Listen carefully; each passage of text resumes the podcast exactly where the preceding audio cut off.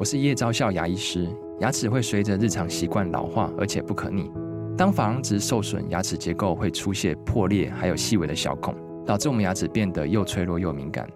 这边我真心推荐贝欧尼修复牙膏，内含 BioHAP 成分，搭配正确的刷牙习惯，经科学实证，可在两周有效让牙齿再矿化，修复受损珐琅质的细微小孔。相关资讯及购买通路，请参考资讯栏连结。欢迎来到好声音。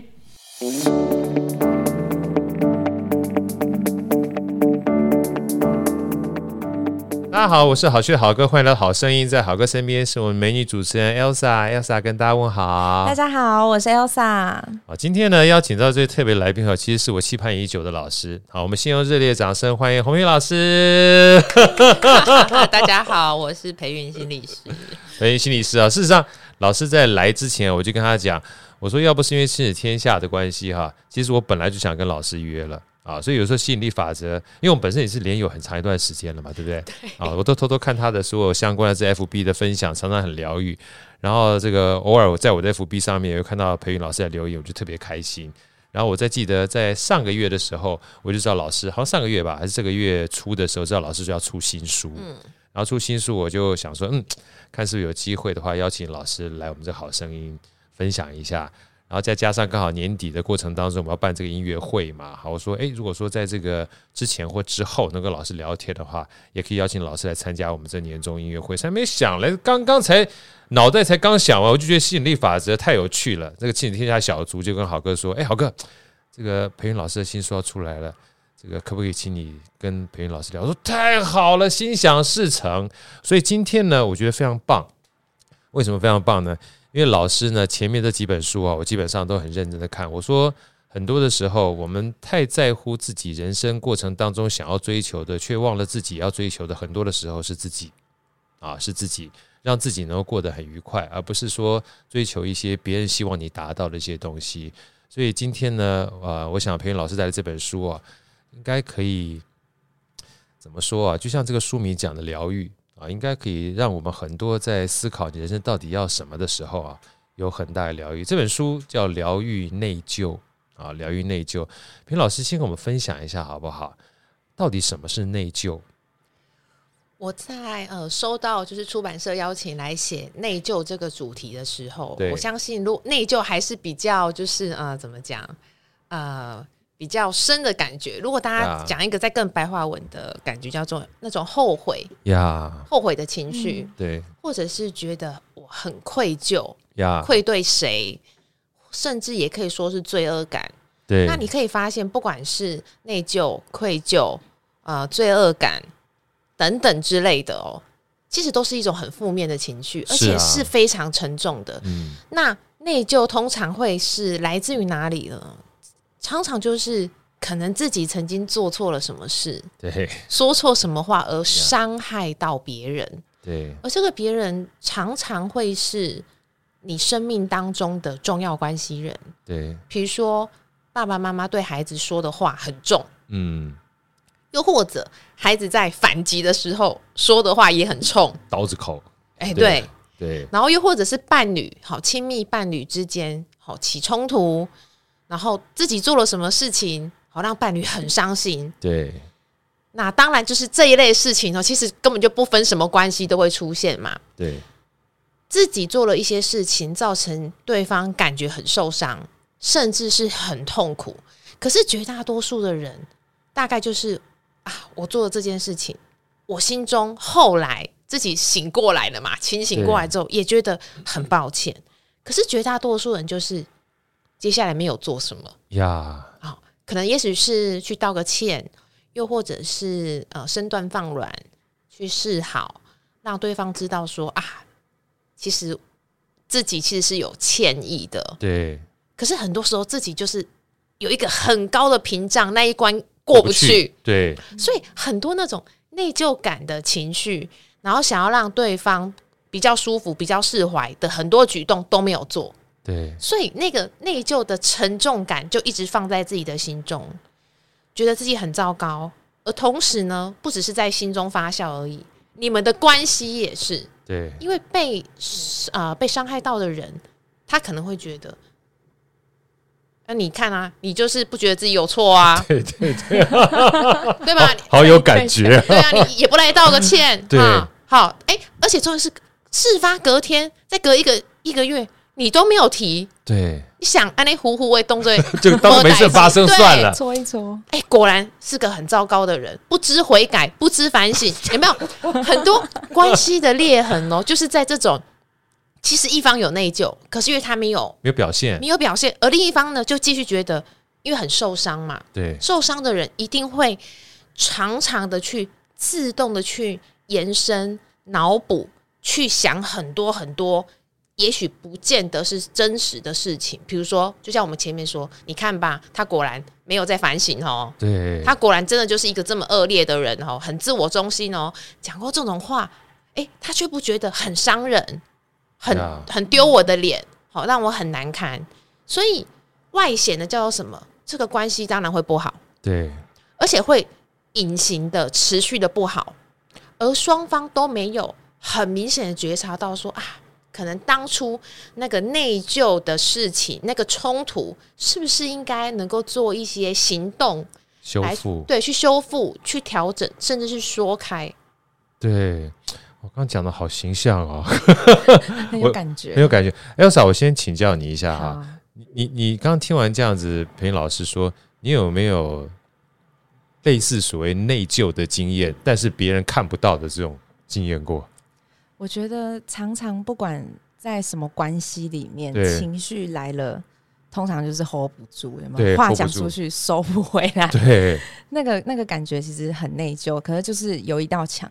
就是就是跨不出去，可能隔天装没事说，哎、欸，好哥，那个午餐 吃了没？对，你就想要一些好像无关紧要的东西，试着去修复，但是其他别人心里面 kimoji 说，你以为基本上叫我吃个午餐就没事了吗？对对对，对不对？啊，你昨天那个刀子口把我全身烤的妈都是刀疤，只叫我吃个午饭，我说林北不想吃饭，看到你就没有胃口，对不对？没错。所以其实这个内疚有一个很可怕的东西，就像培云老师刚刚说的，你这个怎么不知道反省啊？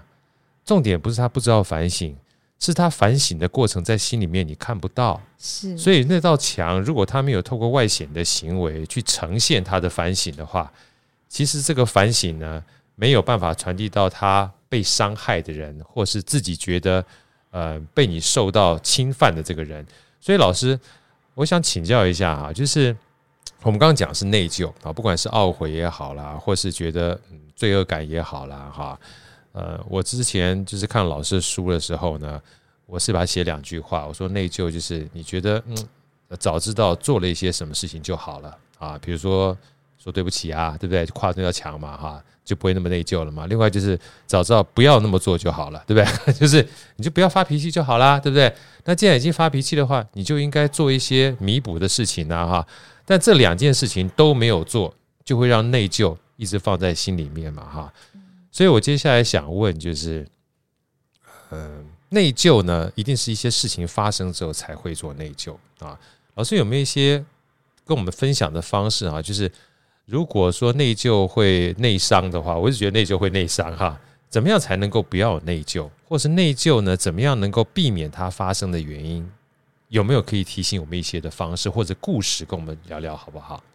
我印象很深刻，就是说，不只是我呃，因为我出书之后，我就会上一些节电视节目嘛，分享。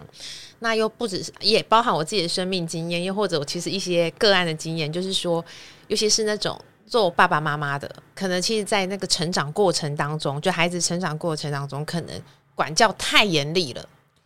可能要么就是讲话太凶，要么就是说可能其实孩子也没有做了什么天大的坏事，可是就把孩子打了一顿，对，或者是多就是赏他一巴掌，这个其实对孩子是非常羞辱而且受伤的。那我常听，我之前就听过一个呃呃来宾的分享哦，他就说，其实爸爸真的就是对他很凶，然后真的就是狠狠的打他，但隔天爸爸什么都没有说。呀，然后只有在就是接他放学的时候。现在放学的时候，然后就是准备了呃那个牛奶跟苹果。嗯，那其实这就是爸爸的一个嗜好嗜好对的展现哈。那我讲一个我亲身的故事好了哈。我想说，既然都来了，既然都来了，既然我我我最喜欢这一段了。好好，因为我我觉得就是带给大家比较那个冲击比较强的哈。那我不知道大家有没有在别的地方听到了哈，但是我觉得其实我觉得这个东西真的就是应该可以更点打醒大家。我在三十二岁，呃，对，就是婚变离婚的那一年，对，其实一开始我爸爸是很难接受的，因为他的观念很传统，传统的爸妈都这样子，对对，就是除了觉得说呃丢脸哈，然后又或者是说怎么会发生这种事情等等之类的说，我记得我那时候刚呃。离婚就是离完婚，我自己处理好，我没有让我的家人去介入，或者是要帮忙啊，干嘛？自己 handle 就对了。对，因为我觉得这是我自己的事情，我不希望爸妈去费心思，甚至是生气或什么。我我我自己以为啦，这是我很成熟的举动。对，我是全部都处理好之后，我才回到高雄，然后跟我爸爸讲。那没想到我爸他听到我讲出来，但我要先讲，我觉得我爸他应该之前就隐约感觉到。有些状况不太对劲，对。对，因为呃，我我在我离婚的那一年的同同一段时间，其实我的外婆过世。啊，那所以其实我在呃，我去参加我外婆告别式的时候，我是一个人去，懂？那其实就有点征兆出来，有些征兆嘛，对不对？那我离完婚跟我爸爸讲是在外婆告别式之后，嗯，那我跟我爸讲的时候，我爸第一个反应。大家应该会很想揍他，啊、没有啦，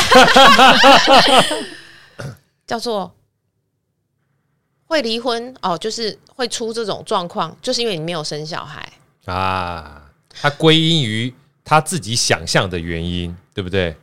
我有跟他讲发生什么事情，对。可是啊、呃，但是他觉得说反会出这种状况，就是因为你没有生小孩。好，然后我就觉得。你没有站在我这边也就算了，对，你还刀子往我这边捅啊！你是不是自己人啊的那种概念？哦，我真的是当场真的就是生，真的是很生气，但是更多的是难过，对，受伤，对，是被那种自己最亲的人背叛的感觉。对，哇，我当场真的是，我当然没有，也没有跟着我爸发飙，因为我真的不是一个会就是跟别人要去吵架，对对对，因为我很大的，因为我我也很清楚。很多事情就是都是也是你白做工，对，对不对？对 对，你在那边发飙，你周周也别的问题你要去收拾。对，因为我隔天，因为我还是持续都有在工作，所以我隔天其实就回台北了。那我真的是一路就是哭回台北，那眼睛呢，就是我的眼睛已经算不小了，哭走之后更更夸张的大哦，我真的哭得好惨好惨的。好，那既然也离婚了嘛，那后来就是我回到台北这样子，然后。我爸知不知道他说错话呢？应该知道吧。好，我我觉得这就是非常值得分享给大家的。嗯，他知道，可是他从来没有说过，对不对？因为后来很简单，叫做我也不太想鸟他。好，我我也我也不太 会，不像以前会打电话，对，跟爸爸妈妈聊天，就直接他是跳过，我都直接找我妈。好，就大概一年的时间，我我打电话回家，要是我爸爸接到，其实我就会直接说，哎，我是要找妈妈之类的。我爸他是传统的父权大男人，他不可能跟你讲什么啊，对不起啊，我讲错话，不可能，嗯、对不对？那可能他那道墙基本上非常的铜墙铁壁，很厚，跳不过。真的对，对，但是我我觉得很有趣，就是说，但是我会去观察嘛，对不对？我会去观察我爸爸非语言。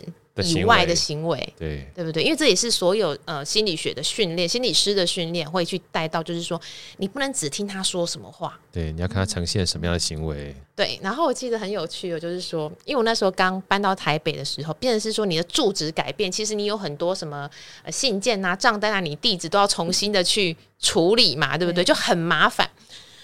然后那时候我记得就是呃我的账单啊、呃，手机费的账单就变成是说，哎。你要改到新的住址嘛？那我爸就说：“啊，把你手机账单寄回家里，我帮你付啦。”好，那我心里想，你要付就给你付啊，对啊，没有没有没有要跟你客气的。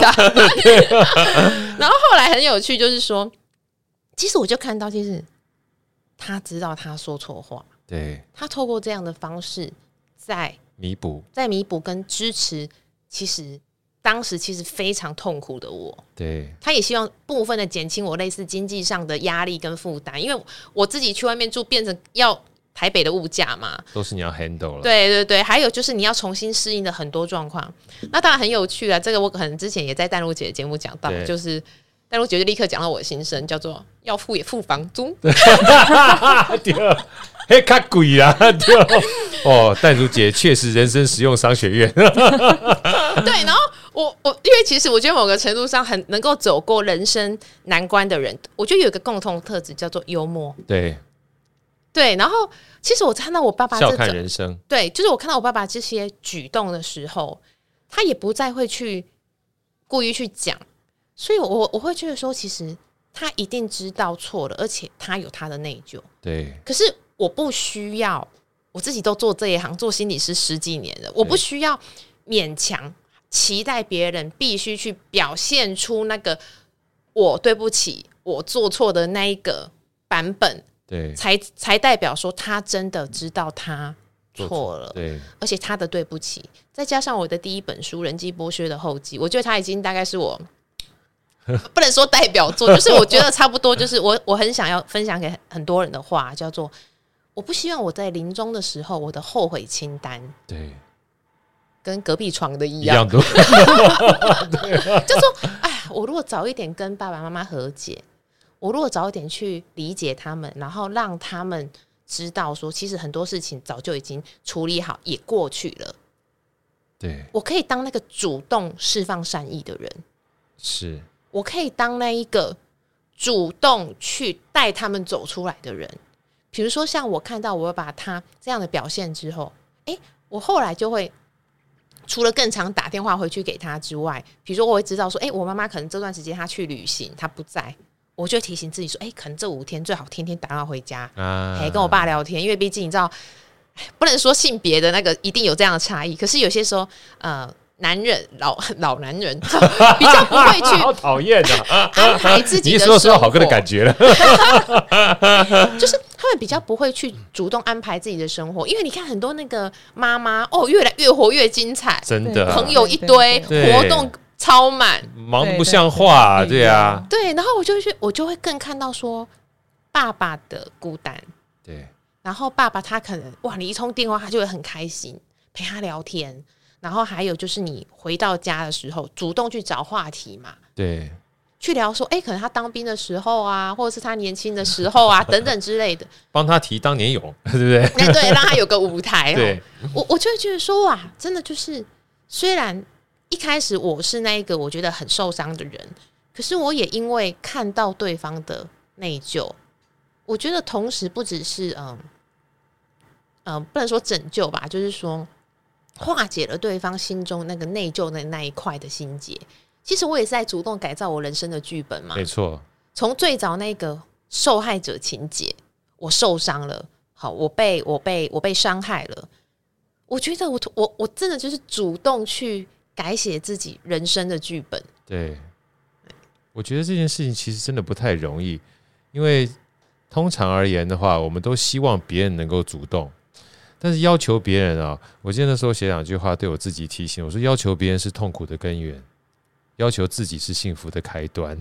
因为有的时候我们连自己要求都有点痛苦了。我最常举想举的例子就是，哎呀，第二天早上五点钟想要起来去跑步或骑脚踏车，结果闹钟一响的时候，觉得被窝还是比较舒服一点。就要求自己是不是？连要求自己有时候都很辛苦了。你还要要求一个你搞不清楚内心到底他在想什么的人啊，我觉得确实有点难的。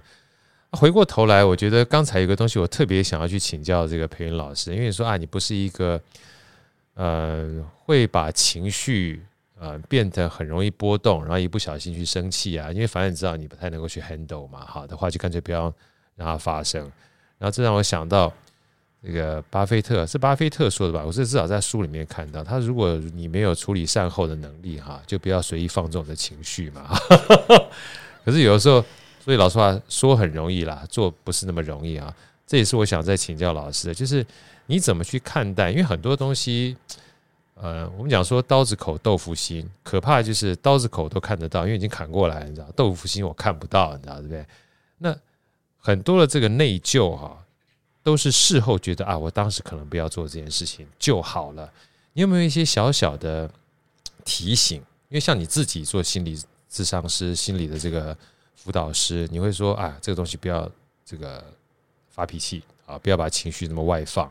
那很多人说我受不了，我受不了。其实我等一下讲一下我的想法，我觉得受不了本身呃是有问题的哈。老师，你们跟我们讲一下，就是针对内疚，很多都是以情绪的角色而言，就是没有办法呃控制自己的情绪，不然嘴巴也是一样嘛哈，以至于造成说出或做出。自己内疚又没有办法弥补的事情，因为你等于是一说出来之后，这高墙就树立起来了。除非你说完之后又很很顺的就把这高墙拿掉，然后说对不起。这这坦白讲也蛮随便的，就是。那有没有一些提醒给我们，就是在不要有内疚之前呢、就让这件内疚的原因能够让我们自己能够知晓的一些小 paper？我觉得豪哥这个问题真的。好厉害！不敢不敢，就是说那个那个，如果如何先去拔除那个因嘛？对对，所以说其实我觉得很多时候大家都说将心比心，但是我我常常都觉得说，诶、欸，这句话这四个字我们听了一辈子，但绝大多数人可能没有真的听懂。对，就是说，我觉得如果一个人能够真正的设身处地去穿别人的鞋子啊，你会知道说我在讲这句话之前，也许你先真正的去思考过。同样这句话，别人对我讲，同样一个要求，别人来要求我，同样一把刀砍向自己的时候，第一个我好过吗？呀。第二个有用吗？对，嗯、这句话太有意思了。就是说，对，有用吗？对，就是说，某个程度上，我算是一个蛮务实的人。就是说，我觉得如果你讲这件事，你你说这句话，你讲这件事情。根本达不到你预期的效果，那为什么要去做或者是反复做呢？对，就是这也是很多人就说，每个人都想要到新地方，但都从同一条路是一样的道理嘛？有道理。就是说，如果今天呃，以父假设是以父母亲的角色，我真的是为孩子好，可是你应该也会知道这句话，你也讲了很多遍，对，他真的是可以倒背了，对。那那但但没有用，你为什么要继续的讲？关系更紧绷，真的。所以我觉得就是说，如果这也像我们常常说，就是能不能去保持觉知，也可以说像是认知心理说、认知心理学说的后设认知嘛。后设有另外一个人站在，有另外一个你站在更高的角度去看这整个事件、整个局。那有些事情、有些话，你完全不会想要去做，对，因为不止没效果，还会有。不好的效果，副作用，对，对不对？真的，尤其老师刚刚讲“将心比心”啊，这四个字，真的我们常常听，但是，呃，常听不见得会知道，你知道吗？常听你没有做的话，就等于不知道。所以这就是为什么我们刚在这个开录之前，我跟老师讲说，每次看王阳明大传哈，我都觉得小时候教王阳明实在教的太随便了，因为他讲知行合一嘛。他说：“真正知行合一的概念，就是当你知道你要做到，而你做到的那一刹那呢，你才会知道哦，原来你原来的知道哈，跟真正做到后的知道会有点很大的差距。所以将心比心啊，我觉得老师刚才用一个非常形象的东西，就是你试着穿一下别人的鞋，然后模拟一下，如果今天你说这句话哈，停一下，等一下，不要这么快啊，你想一下，如果是对方对你说这句话的话。”啊，第一个你感受如何？第二个干五号 是吧？有时候基本上没有笑。我不知道说像像 Elsa 你自己觉得，比如说有些人说一些很伤你的话，呃，我们就直接讲哈，就父母亲了哈，就是教育，就通常讲最多的是父母亲嘛，叫你要干什么就干什么干什么哈。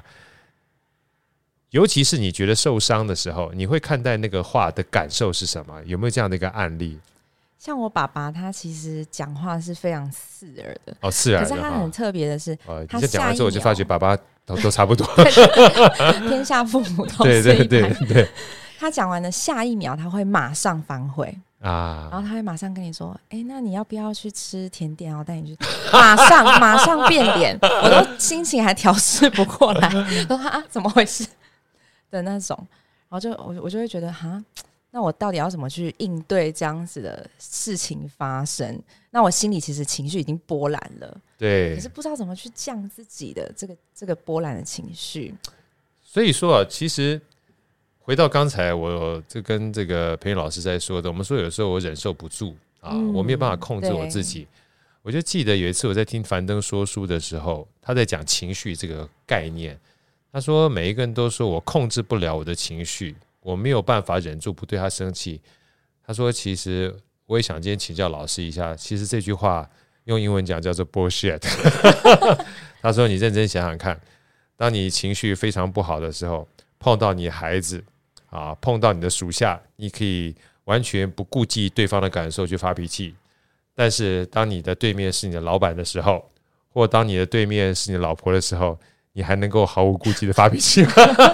他说：“你千万不要说你是忍不住，其实你是忍得住的，只是因为对方比你弱小，所以你觉得你可以对他发脾气，你就发脾气了。”啊，我想到我自己啊，我自己呃做临床心理师这么多年哦，就是因为我们常常会上很多呃呃在职进修的课程。我讲一个更极端，而且大家更形象、更鲜明的案例哦，就是因为我们会上一些关于跟好这个有点重哦，叫做可能性侵的一个一个的性侵加害人、被害人的一些心理处遇的一些一些案例，我就听过讲师就分享，你也不要说你忍不住，你克制不住你的冲动，如果对面是一个拿刀的、拿枪的，立刻 立刻就斗 秒醒，真的是不是？所以说，不要说你忍不住、克制不住，我觉得这样的一个不能讲说理由了，我觉得就是借口了哈。其实回过头来，你只要去想一想，在对面的那个人哈，是会让你害怕的，或权力比你高的时候，这件事情你就可以避免它在发生的过程当中发生之后会让你内疚了。所以说，同理心这件事情很重要，将心比心很重要。但是每一次在发生之前呢、让内疚发生之前，就像培芸老师刚刚说的，你试着去穿一下别人的鞋子看看。有的时候我觉得放慢其实很重要，老师对不对？您觉得呢？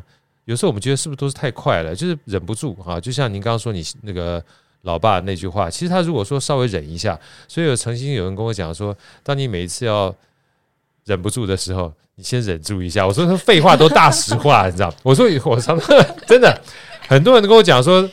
我每次上课讲完这话的，下面都在笑。那好，跟你不是废话吗？我说你认真想一想，废话都是大实话。你每次说你忍不住，当你忍不住的时候，你试着忍住一下。是 是，很多试着不要讲话，对不对？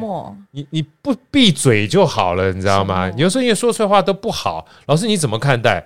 就是忍住是不是蛮重要的？老师已经笑到。老师老师讲说，啊，哥你讲的刚刚刚我讲那不够听，都就给。可是其实我我真的觉得，其实。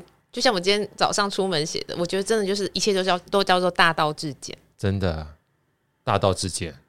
就是说，很多人会说穷极，但我还是我还是很鼓励，就是广泛阅读、大量阅读没有错。可是真的，你读到最后很通透，叫做大道至简，对，知行合一，真的。你懂了，立刻就去做，没有为什么，没有做不到。好，可是那个就是忍住，我觉得常常就想说，其实那个忍住你也可以练习。就像我们前面说的，很多事情你。说了就没效啊！干嘛要说，还有我，我就会想，如果这些啊，不能说这些爸爸，对不起，对不起，全天下的爸爸，就是 说，我是啊，我也是啊，因为我之前我之前也是做黑暗老爸，做了很长一段时间，嗯后来我自省，后来我都跟所有的人讲说，做从不好的老爸，我人家说我嘴不，我说我自己哈，不好的老爸到好老爸，只要做两个字就好了，想不想听？想，想不想听？妹子，好好好，好简单两个字。学着闭嘴，倾听，倾听基本上比较好听，就是闭嘴就对了。你只要忍住闭嘴哈，很多事情基本上麻烦就都不见了，而且有好多的好处。为什么？当你闭嘴的时候，你就会收集到好多的资讯，你知道吗？因为小孩会愿意跟你讲。哦，我前段时间有写到 FB 上面，因为我跟我女儿去跑这个河滨嘛，去跑河滨，就是暑假的时候，然后她跟我讲，爸，今天陪我跑半马。我说，好好好。啊，陪我干嘛？我说好好好，他说什么都说好，然后就说好就没事了，就后面就不要说我的废话。然后那天我就跑了十多公里，他说爸，我累了，我要休息。我说好好好好好，然后我们就一路走回来，因为跑很快，走回来很慢。对，后来那半个多小时，他就一直讲话，讲他的功课啦，讲他这个社团啦，讲他男朋友啦，讲一大堆啊，哈，讲了半天之后，突然跟我讲说，爸，你怎么都不说话？我说啊。你在说话，我不是要听话吗？他说啊，对对对对对对对，啊，都是因为你这样不说话，我才愿意跟你讲话。然后不像那个妈妈哈啊，你知道的啦，哈哈哈哈哈。我说我知道什么，你不要乱哈哈啊。这个基本上说起来很可怕，就是你发觉一件事情，他讲那么一大堆，就是因为我不讲话，你知道吗？可是不讲话这件事情看起来很简单，但是有时候又很难，又很难。可是当你一旦养成习惯之后，哈，你就发觉其实好轻松。嗯，为什么轻松？因为你不需要去特别思考怎么去应对，你只要持续不断轻松的听，哈，你就可以跟那个侦察兵一样，收集到好多 原来收集不到的资讯。好了，我接下来问一个最后最重要的问题啊！虽然前面讲这个怎么样去避免内疚的发生，其实说到最后就是停一下，等一下，控制自己的情绪。这个东西我觉得刻意练习哈很重要。那如果你不知道怎么去刻意练习的话，回去多读一下培育老师的书哈，我觉得里面有非常多的小练习可以告诉大家。但这本书我觉得非常精彩，尤其里面很多的故事。那我想要跟大家呃帮很多的普罗大众，因为坦白讲我忍不住啊，所以事情已经发生了。高墙就在前面呢，然后高墙在前面看起来也是跨越不过去，但是回过头来每天在鞭笞自己啊，所以鞭笞自己就把这内疚一直让自己心里过不去，然后活在痛苦的深渊里面。所以这本书我非常喜欢这个前面这个副标题，我想先跟大家讲一下：疗愈内疚，停止自我定罪。哇，我这自我定罪其实讲得非常非常的深刻啊！重启生命的力量，你的心中是否埋藏说不出口的对不起？内疚虽然隐为，却普遍存在人心，影响个人的生命力，也牵动人际关系。二十五个说不出口的心事与内疚群像，所以我们今天聊了半天哈，大家有机会去把这本书买回来看看一看，各种不同的群像，生命当中是不是有非常多？然后带着你觉察内疚，走出自责的牢笼或囚牢，重新开展生命力。所以我想请教培云老师，能不能跟我分享一下？内疚其实是个牢笼，是个囚牢。跟我们分享几个故事或几个简单的方式，好，在大家要阅读这本书之前，怎么样能够跨越这个牢笼，或走出这个你自己设的高墙？因为我把它当作是自己设的高墙嘛，哈，让我们可以重启一下我们对生命，呃，未来能够有勇气、很开心的走下去的这样的一个方式，好不好？我在书中有举到一很多很多的案例啦，哦，那就是我讲说，就是呃，假设是亲子之间的嘛，哦，就是其实常常就是会会有一种状况叫做，可能在呃亲子之间起了冲突之后，然后就是就像我觉得好哥刚才讲的，我觉得这个是很生动，就是说，因为你很呃。专心的倾听，对方就愿意讲。可是很多时候，如果是自己先讲错话，急着就是要去管对方或什么，其实冲突就产生了嘛，对，对不对？然后那个、那个、那个撕裂上就出现了嘛。可是，在我书中就有用类似的的案例举到，比如说，但是很有可能叫做哇，这个让你很生气的人，或者是你自己很生气。哎，对对，同一个同样意思哦。我我的意思是说，结果下一秒钟出事了啊，就也许是。天人永隔，对，好之类的状况，就是说，其实这也是我自己好，我好像很书里面很，我的书跟文章好像很喜欢去扣紧一个很直接的东西，叫做死亡。对，就是说，我们要怎么样子的去活，才可以让自己真的心中了无挂碍吗？对，能不能做到完全没有遗憾？这个当然是看你今生的课题有多少了哈。但是我觉得每个人如果可以去减少。内疚，我觉得你的生命一定会变得，第一比较轻盈，第二比较有力量。为什么？因为我觉得那种内疚为什么很像是牢笼？因为你会在心中一直想着，我到底要不要去做？真的，三三不五时盘旋，但是很多人就觉得盘旋了一阵子，然后啊，算了，还是不要去做好了，因为拉不下脸，觉得对方会拒绝。好，就像我觉得刚才 Elsa 分享，就是，哎、欸，爸爸会说要带你吃甜点，对对对对，对吧？可是。爸爸会不会看到？可是女儿其实还是臭脸，或者是心情不好的样子，所以爸爸可能也会觉得说：“那下次还是不要不要问吃甜点好了。”对，他好像还是很生气，是对，所以我觉得那个内疚就会常常就很像是那种背后灵的概念，对，他就是他就是贴着你，然后让你很沉重，然后你也会觉得说：“啊，我真的是很糟糕。”你看吧，我想跟他道歉，但是好像这个方法很。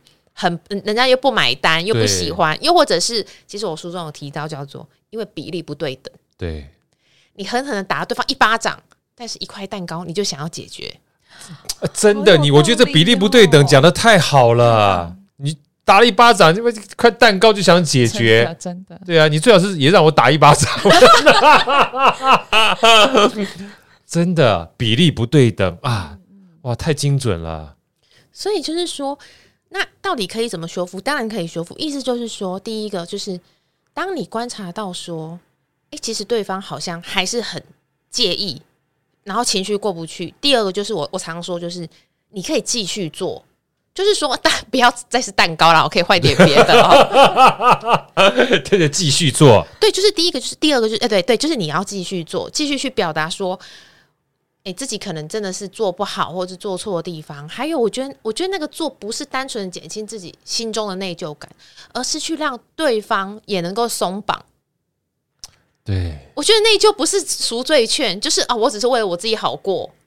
我我我只是想要从罪人变成一个就是呃一一个一般人，而是说，我觉得那个内疚的处理最重要的是那个你生命当中很重要的人，他也能够释怀。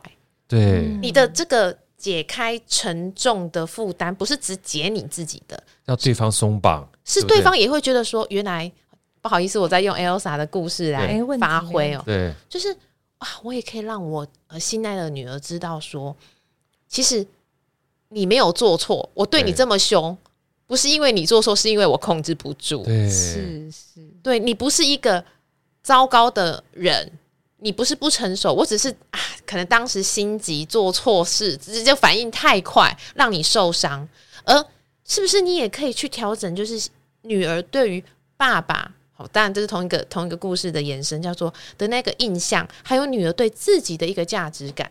我觉得这个好重要，对自己的判断。我我觉得这是一个，就像我的书，我觉得都说，其实当你开始在做这些事情的时候，你不是只有达得到你自己生命的呃释放跟提升，你是帮助到对方，你是帮助整体生命的提升。对，我我我我觉得，我觉得这个东西绝对是很像一个涟漪的扩散，它可以带动的是你生命当中相关的所有人。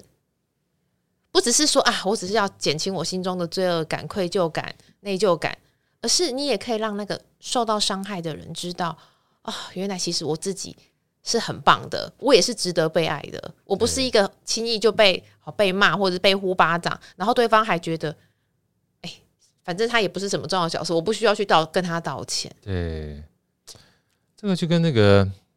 我们讲说牛顿的万有引力一样，你知道很多东西一个巴掌拍不响。以前我们小时候不说这句话吗？那回过头来，当你一巴掌拍过去的时候，哈，你会感觉内疚，其实因为对方很痛。啊，对方很痛有两种痛，一个是被你打得很痛，一个是因为被你打完毕之后，就像刚才培芸老师说的，他说不定真的对自我的价值开始有所怀疑的时候，这个痛解铃还须系铃人呢。如果你没有告诉他说，其实说一巴掌打下去哈，某种程度上其实不应该打的，我也不需要打。我只要跟你说一下，你其实没有这么差就好了。因为说跟打的这个程度差别很大。你这一巴掌打下来之后，我搞不好以本来认为自己有价值还是还不错的，被打完就全都没了。所以我那个时候，所以老师啊，刚才我们在聊天嘛。当然有时候不见得是打是言语，你知道，就像那时候在台积电工作的时候，就觉得奇怪，一直没有办法达到这个主管的期望。那一直没有期望的时候，主管有的时候说话就会比较重。啊，其实我觉得跟打巴掌是一样的道理。那一直持续不断说下去的时候，其实他希望我好，但是这也就是为什么我有的时候在后来当主管的时候，我很控制我的言语啊。你希望对方好哈，不要说出一些会伤他的话，然后套套一句这个培训老师讲啊，不好，你存你只伤了他，但是没有办法让他更好。那鬼给妈来讲，对不对？对，你还不如稍微鼓励一点。你要的是有效，而不是你说的话很爽。而你这个爽呢，伤害到他之后，让他的自信心开始不见了，他又不爽，自信心又不见了，又没有效，而不是一举三失 啊！所以其实呢，嗯，听完佩玉老师这样讲之后，我也想跟大家说的这个，就是有内疚感的分享一下哈。很多的时候，防患于未然，是让内疚不要发生最好一件事情。但是当内疚真的发生的时候，呃，试着把墙啊去推倒是很重要的。但有的时候真的很难推倒。我刚刚听到培云老师说了一个蛮重要的，就像刚刚讲的 Elsa 爸爸一样，对不对哈？呃，也许第一个送的蛋糕啊，叫做这个价值不对等嘛，对，价值不对等，不对，比例不对等嘛。你这一巴掌，我觉得应该是一万块，但这个蛋糕 只有一百块，哎，我觉得很有道理啊，有道理，对不对？那你那你向我借一万块，结果只还我一百块，kimochi 就没送，你知道？哎，我们这样会不会用财财务讲？太太太太，对，但是没有关系。因为你现在还没有一万块还一块块能力，对不对？就是你没有办法跨到高墙，那你送一百次一百块的，没错没错，还久了也是还了，你还对不对？你一直还，一直还，一直还，慢慢慢慢慢慢就就就是啊，因为我老爸其实在还啊，只是他没能力还一下还一万块钱的，那这样还久了之后，哎，好吧，也可以随着通膨多加一点利息上去，是不是？真的啊，你这样讲话，我就觉得好像就有两种不同的方式了。因为毕竟有时候父母亲，尤其传统父母亲，你要一下子弯下腰来，真的不容易。那身为我们儿女的，或身为我们的权利不对等的人，你也不要太要求他人啊。回过头来后，给他点时间，慢慢弥补他做不到的这个空间嘛。对，后来我发现爸爸的书柜上多了几本书，像是做人。说话的技巧、人际关系与沟通，他去尝试去看这些书，所以我觉得看书也很重要。大家可以去买培云老师的书，真的来增进自己，改善自己。哦、对，真的，那时候我看到很感动。对啊，因为他知道自己可能这方面呃不足或欠缺，或他不知道该怎么做。对对对，对，这也就是为什么我讲说，像刚刚 Elsa 讲去。买培训老师来培训老师的书来看呐、啊，或者学习这些你可能不知道的一些跟别人对待的方式，因为我们从小到大基本上都都被教这些东西，这是国文、英文、数学中都都没有教人际关系，你知道？没错，那、啊、很奇怪，这些东西反而是在我们人生当中最重要的。所以这就是像我也常常提醒，跟 Elsa 一模一样。我说很多的时候，当我们从校园出来之后，才是真正学习的开始，因为以前学的是工具，而真正。从校园出来之后，学习的才是人生啊！因为人生所有的幸福，嗯，就像我之前提提常提出那个哈佛做了七十五年的这个研究，说人生最重要的目的是什么？就两个字：关系，对不对？所以大家去看，为什么我一直推荐培芸老师？因为其实他每本书都在讲关系。老师是吧？哈，你你怎么看待关系这件事情？我想听听你的想想法。其实我觉得关系就是你人生中最重要的课题嘛。对，而且所有的关系都是在映照你自己，不管是亲密关系、跟父母关系、手足的关系、同事、同学、朋友的关系，都在映照你自己性格当中的那个面相。比如说，映照没错。比如说，呃，比如说在亲密关系里面受伤了，是不是我们的自我价值感寄托在对方的身上？对，他要爱我，我才觉得我是值得被爱的，我才是好的呀。可是殊不知，你本自具足嘛，对不对？你你你早就一切都已经。都有了，而且你很棒，你不需要因为这个人有没有选择你，或者是他有没有对你好，你才是一个够好的人。对，对，所以我要讲就是说，其实很多时候关系真的是非常好的。我我我不会说呃照妖镜那么夸张，可是我觉得它真的是一个非常棒的镜子，去看到你有什么地方其实是不足的呀。因为人人要认识自己，往往都是那个生命的浪头打来了才会。对，就像很多人都会常常会讲说什么三观三观，然后我我当然其实我我我都说三观就参考看看呐，好，因为三观易碎嘛，就是说 我我我很喜欢的那个呃，他算是呃，他是大陆的呃那个嗯，他算是女性作家，也是那个企业家王潇，她就一她就一本书叫做《三观易碎》，因为平时我们都讲三观，可是真的事情考验了，你就发现说的跟做的就不一样，不一样，对，所以我我这是一样的道理，叫做说，其实所有的事件。关系里面的各种议题都在映照我们是一个怎么样的人，对。而什么地方是你已经够好了，而什么地方其实是我们还可以再学习，还有还可以再去调整跟加强的部分。呀.所以我常常就是说，其实我在呼应前面豪哥有提到，就是说，其实真的就是你生命当中的敌人，其实就只有自己嘛，真的。但是贵人也是你自己啊，真的。敌人是自己，贵人是自己，是，对啊。我又想用一下我们刚才聊天的时候的王阳明讲的话，他说，因为王阳明其实这边顺便介绍一下，我都建议大家有机会去看一下王阳明大传啊，因为王阳明是我们中国五千年历史以来啊，被人家定义成是两个半完人的其中一个啊，两个半完人是孔子，一个是王阳明，另外半个是曾国藩。那什么叫完人呢？后来我听到这个人家特别去介绍，所谓完人就是当他这个人呢，不管到任何的地方，他对当地的环境、当地的人啊，都有那种风行草偃的影响力，而且都让大家从不好变好啊。所以大家去看到这个王阳明当初从北方被贬到南方龙场悟道的时候，明明到这个南蛮荒夷之地，但这边兴学。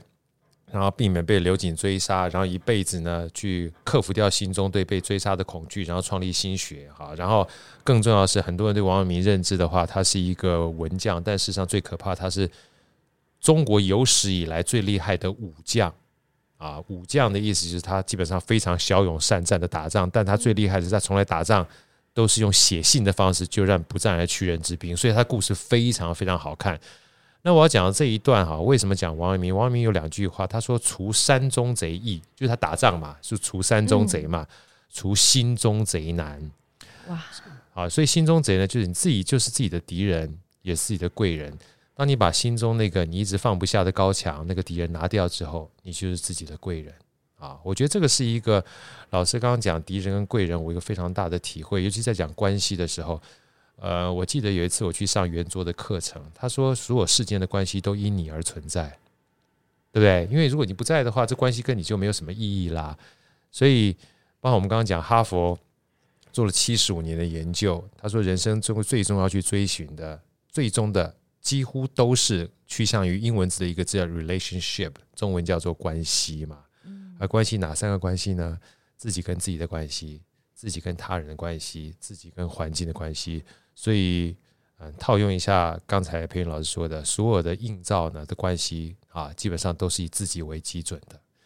所以，疗愈内疚，其实某种程度上面，第一个是要关照自己的关系。当你关照自己的关系，内疚不再发生的时候，你跟别人的关系，自然而然那个高墙就不见了啊。所以，如果大家没有控制自己呃处理善后的能力的话，就不要随意放纵自己的情绪啊。内疚先不要让它发生。但内疚这个不要让它发生了，就是老师讲的将心比心啊。但一旦发生之后，如果这个对价不对等，没有办法一下子还人家一万的话，试着细水长流，分期付 款。分期，哎，讲得好，分期付款也有机会去慢慢的修补。那最重要的事情啊，我觉得在这本书里面有这么多的一个群像啊，二十五个群像，有各种不同的小故事。啊，我觉得不见得这些故事呢，它都适合你。但是我觉得所有的故事呢，它可以在我们的每一个不同的面向里去找到你自己的参照。这也就是我想说，多读书，带着答案去找答案，带着问题去寻求你想要的方向。有的时候是我们学习一个最美好的事情。是，今天非常开心，谢谢培芸老师来到好声音，也希望你在日后呢能多出这些好书。帮助我们在人生的过程当中找到我们幸福，找到我们良好的关系。谢谢袁英老师，谢谢航哥，谢谢，谢谢艾莎，拜拜。拜拜。好声音，我们下一集再见。